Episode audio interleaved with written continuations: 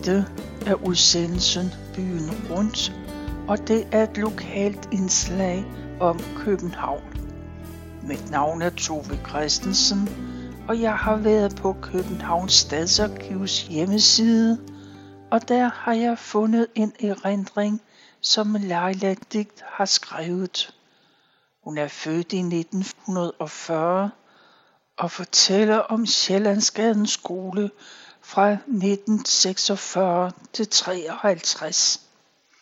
Hun skriver, De tyske flygtninge var endnu på Sjællandsgade skole, da talen faldt på, at jeg skulle begynde i skole.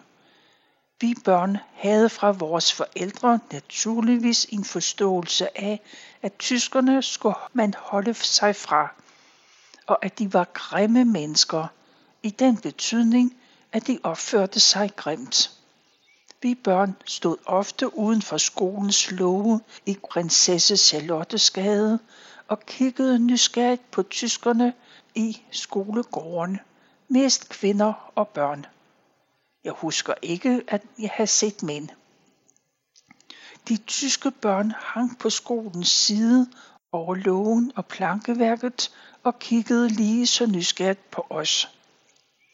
De af os danske børn, der var rigtig modige, rakte tunge af de tyske børn. Det var jeg dog for bange til at gøre. Tænk, hvis de åbnede lågen og kom efter os.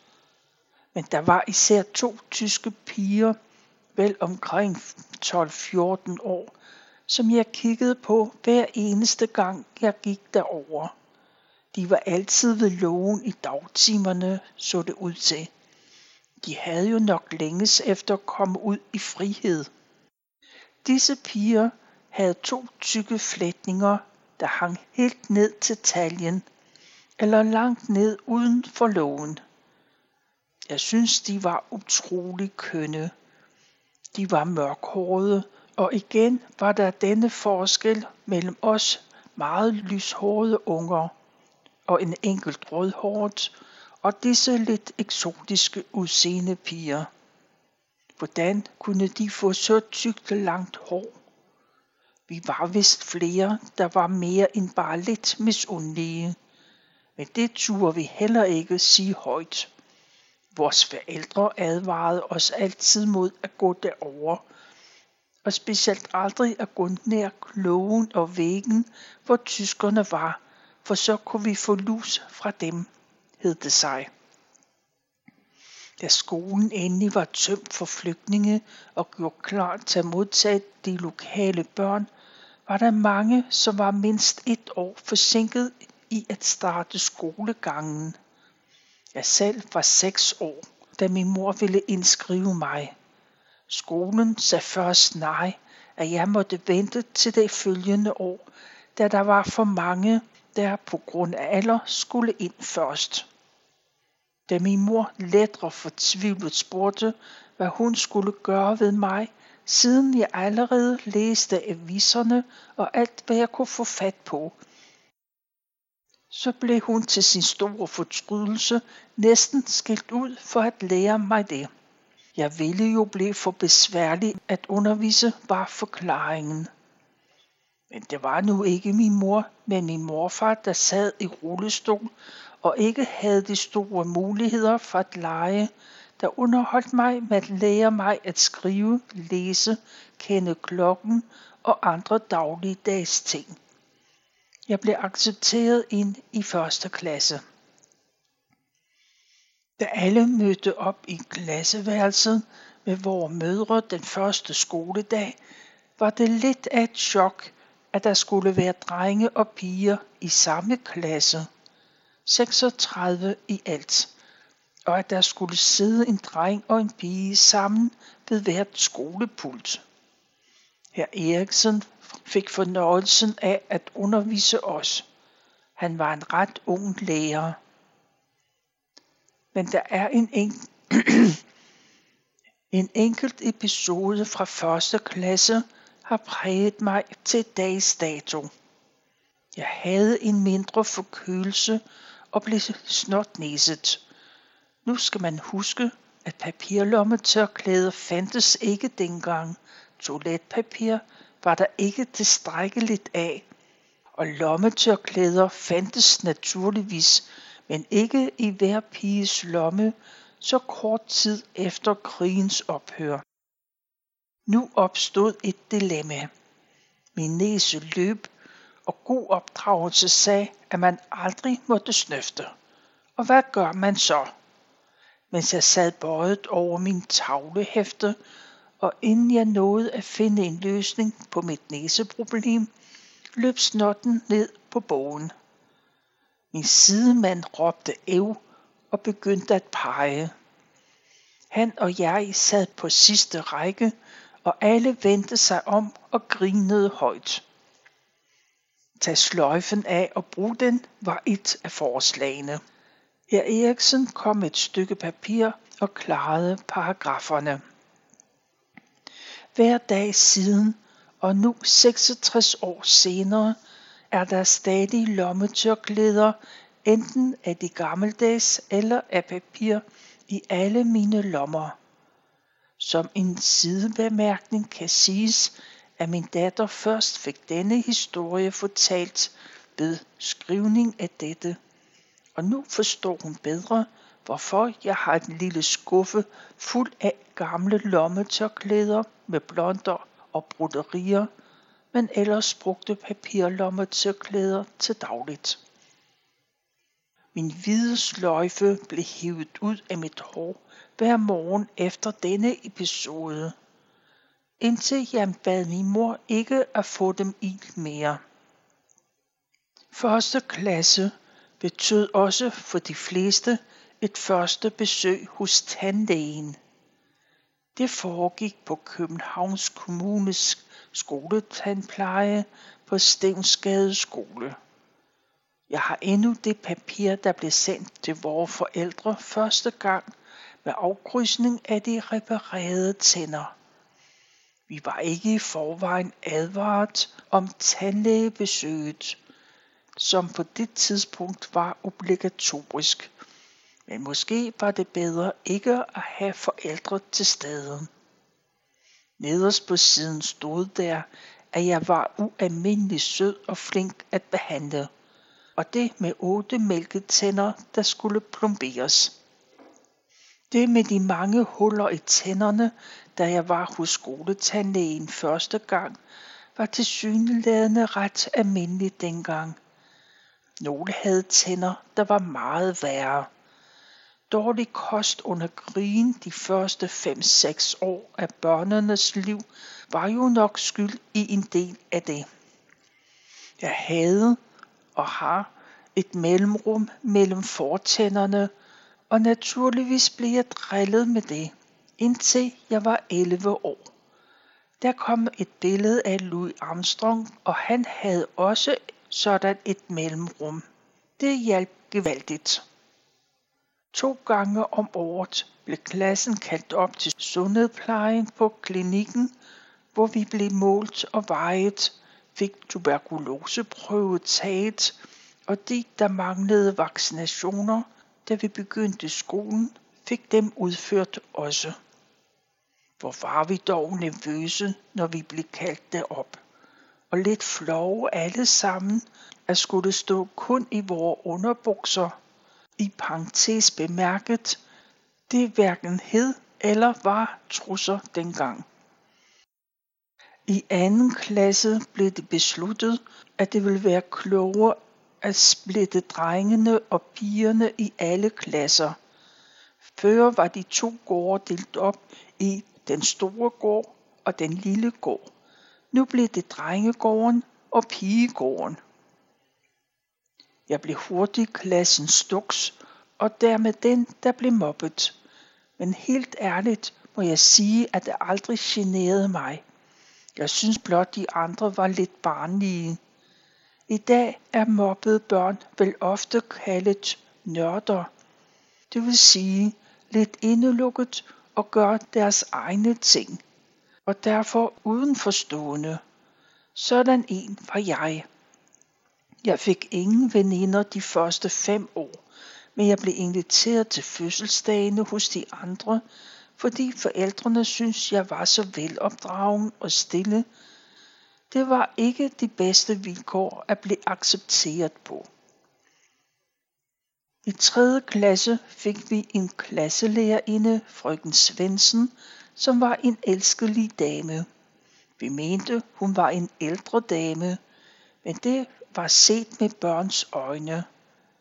Frøken Svendsen var meget glad for mit store sprogforråd og stille væsen og kaldte en dag min mor til skolen. Her tilbød frøken Svendsen at undervise mig i engelsk uden for normal skoletid, da hun var sikker på, jeg havde evner i den retning.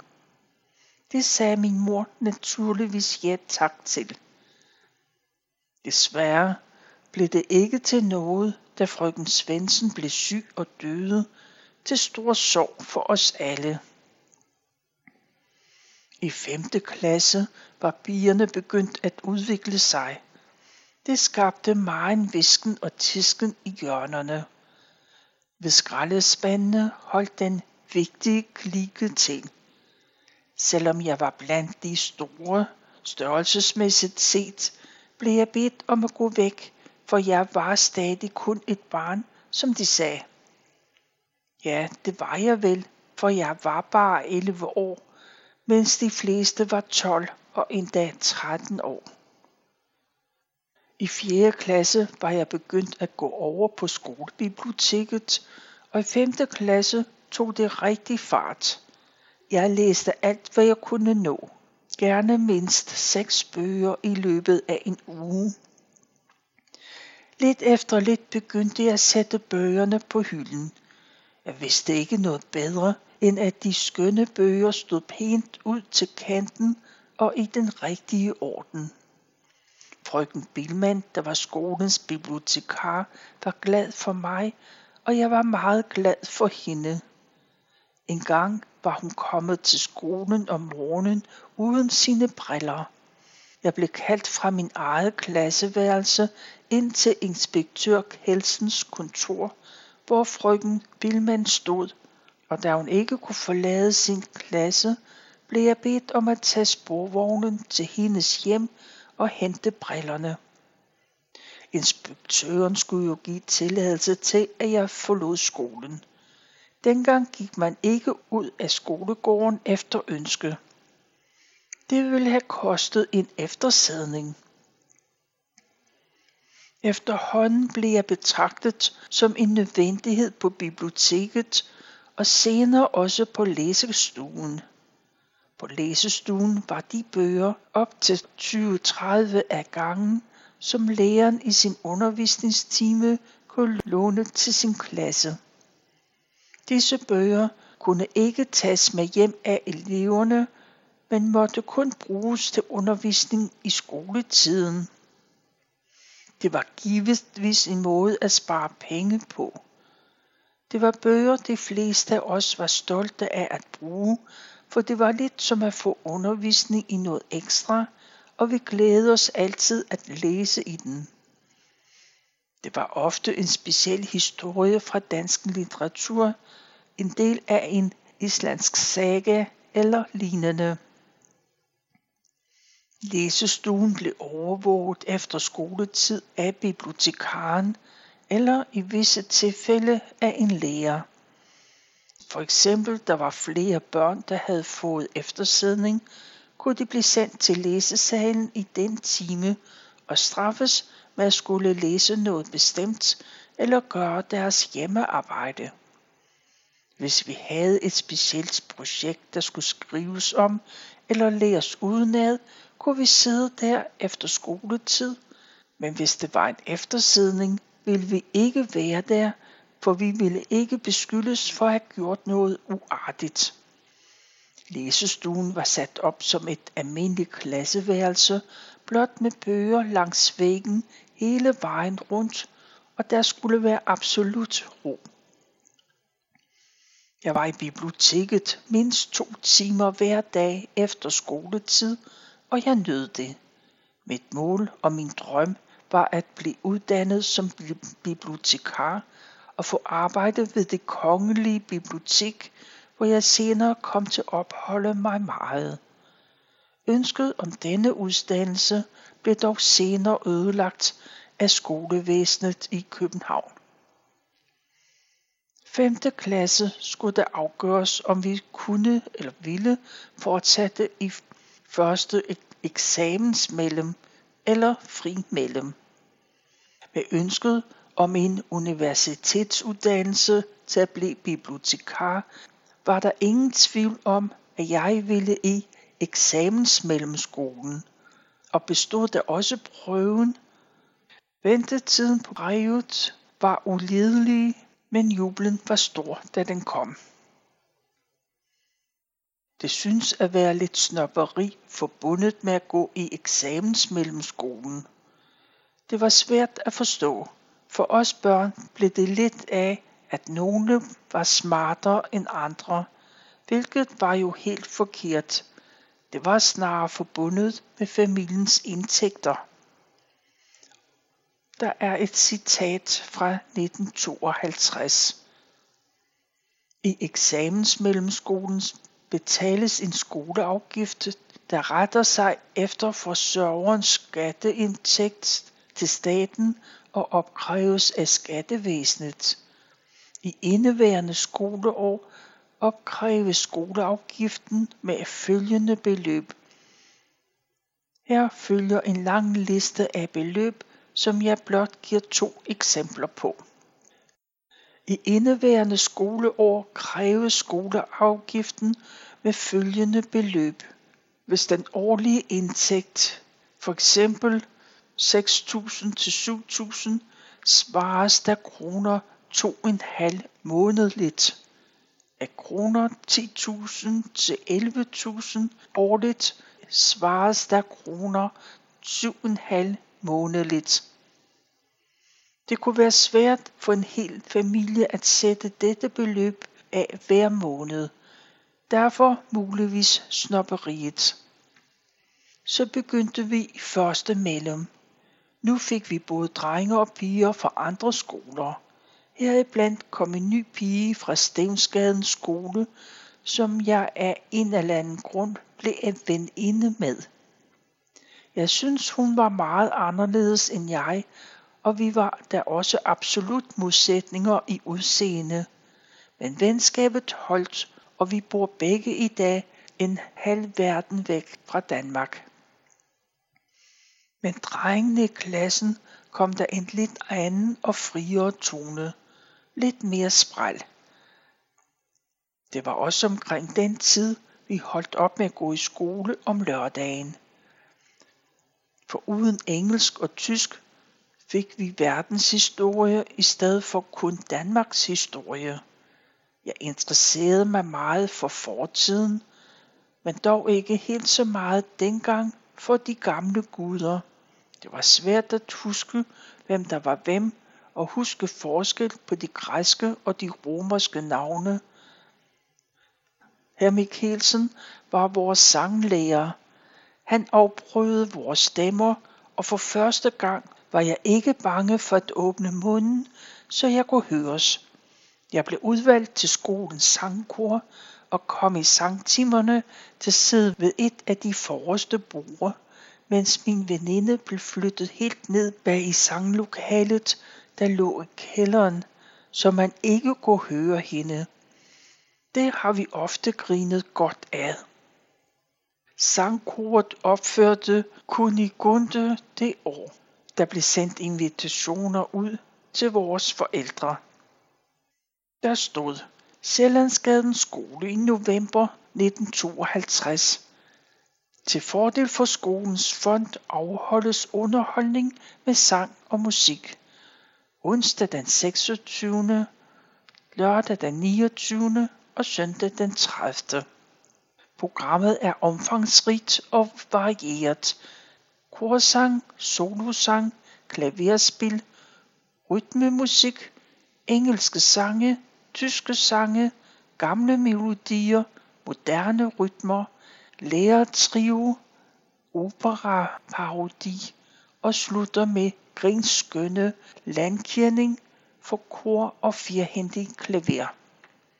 Cirka 150 elever og nogle læger medvirker under herr Gunnar Mikkelsens ledelse. De vil give dem et par festlige og fornøjelige timer.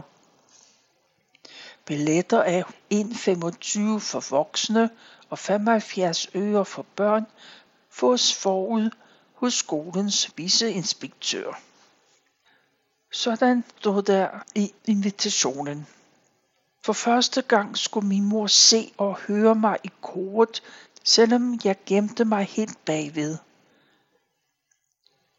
Vi indledte med Københavnermarsch, og den dag i dag kan jeg huske ordene, trods det, at jeg bor i et andet land og ikke hører sangen mere. Min mor og jeg sang meget hjemme om aftenen, og i lang tid var en af mine yndlingssange sangen om Warszawa. Dengang kunne man købe postkort i kiosken med de seneste sangtekster. Jeg har stadig kortet, og kortet er gammelt nok til, at man stadig kan se den gamle skriveform fra før 1948 med navneordet skrevet med store bogstaver og dobbelt A i stedet for bolle O. Omkring 1949 var skolepatruljen kommet i gang på mange skoler, også på Sjællandsgaden skole. Med mellemrum fik vi et lille hæfte udleveret, der hed Den unge trafikant, som indeholdt nyheder inden for dette område, men også små interessante artikler, som for eksempel den fra den kendte forhenværende skoleinspektør Bro i Køge, der besluttede, at de børn, der begik herværk mod færdselstavler og blev snuppet i det, blev bragt til politistationen, hvor de var tvunget til at skrive en fri stil. Emnerne fra stilen skulle tages fra samfundslæren. En god idé, synes jeg i dag, men også, også til nutidens børn. De, de, de mennesker, der stod bag udgivelsen af bladet, har nok mere haft voksne i tankerne end børn, for det sjove i vidtighederne var nu ikke altid lige nemme at se. For først, fra første mellem var vi nok var vi store nok til også at få lov til at gå til danske skolescene, både i biograf og i teater. Det var en glimrende idé, velgennemtænkte film og teaterstykker, vi måtte se. Der var altid fuldt hus både i biografen og teater, men ikke altid ro. Så kom vi op i anden mellem efter eksamen ved det grønne bord. Det grønne bord var en eksamensform, der var skræmmende første gang. Her sad vores lærer, vores inspektør og en fremmed lærer og vi skulle trække en seddel med emnet, vi skulle høres i. Dette øjeblik, hvor hånden gik op, gik over bordet for at trække sedlen, var fuld af skræmmende tanker. Tænk, hvis vi ikke vidste, hvad det drejede sig om. Hvad nu, hvis vi havde glemt det? Det gik nu godt hver gang for de fleste af os. Angsten inden eksamen var værre end det, end det egentlige eksamensøjeblik. Vi kunne mærke, at der blev vi kunne mærke, at der blev mere hjemmearbejde og forlangt mere i timerne. I dansk stil skulle vi på et øjeblik skrive en fristil med overskriften snerydning. Det lød da meget sjovt og nemt, og jeg gik i gang med at finde så meget som muligt om emnet. Jeg skrev en del gode sider og tilfreds med min stil, da jeg afleverede den. Den kom tilbage med beskeden, at jeg havde totalt misforstået emnet.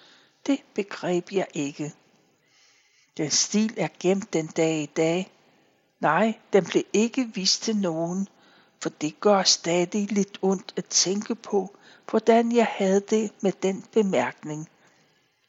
Jeg kan stadig ikke se, hvad der er misforstået, for jeg forklarer om snerydning, hvordan det kan gøres, hvad det kan koste, hvor besværligt det er, henholdsvis i by og på land, og materialet, der kan og skal bruges dertil. Hvad er der at misforstå? Her er igen en af de ting, som kan påvirke et barn i mange år. Havde lærerinden nu kaldt mig op og forklaret, hvad jeg havde misforstået, så var det overkommet, men ingen forklaring blev givet. Dengang var det også stadig efter metoden. Skriv eller hold hænderne foldet foran dig på bordkanten, og tal kun, hvis du bliver spurgt, eller har fingrene været at få tilladelse dertil. Matematik var absolut ikke noget, jeg havde det godt med. Et af mine bedste øjeblikke var en dag, hvor vi havde en prøve i matematik. Det var helt stille i lokalet, og lægeren gik frem og tilbage mellem rækkerne for at se, hvad vi lavede.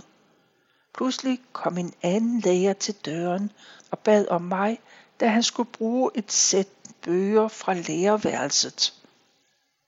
På det tidspunkt var jeg den eneste ud over frøken Bilman, der havde tilladelse til at udlevere bøger, og ingen anden havde nøgle til læsestuen. Frøken Bilman var ikke på skolen den dag. Vores regnelærer var nødt til at lade mig gå, og da jeg kom tilbage, var timen og prøven overstået. Han gav mig karakter baseret på den allerede færdige del, uvidende om, at jeg var gået i stå længe før og bare håbede på redning. Den fik jeg jo. Hvilken velsignelse. Kort tid efter var jeg begyndt i anden mellem, flyttede vi nord for København. Det betød, at jeg ikke kunne fortsætte på Sjællandsgadens skole. Det var jeg meget ulykkelig over, for jeg var glad for at være der, og især glad for biblioteket, hvor jeg nåede at læse hver eneste bog. Der blev skrevet en ansøgning om dispensation for reglerne i Københavns skolekommission, og den blev sendt med underskrift af mange af skolens lærer og lærerinder, og naturligvis frøken Bilman om, at jeg var en god elev, som skolen var stolt af og meget gerne ville beholde på skolen, men svaret fra skolekommissionen var nej. De havde ikke råd til at betale for et barn, som boede uden for deres kommune, og tilflytterkommunen havde ikke råd til at betale en anden kommune, når jeg boede i tilflytterkommunen. Efter anden eksamensmellemskoleklasses afslutning i 1953 forlod jeg Sjællandsgadens skole og Simeons kirke, hvor jeg var KFUK-spejder og kom aldrig siden tilbage til Nørrebro. Der ligger stadig mange små episoder i mine tanker fra min skoletid, men det giver forhåbentlig et lille blik ind i en almindelig piges daglige skolegang i Sjællandsgadens skole for mere end 60 år siden. Sådan slutter Leila Dej sin erindring om Sjællandsgadens skole fra 1946 til 53. Du kan læse hendes beretning og mange andres på Københavns Stadsarkivs hjemmeside kbharkiv.dk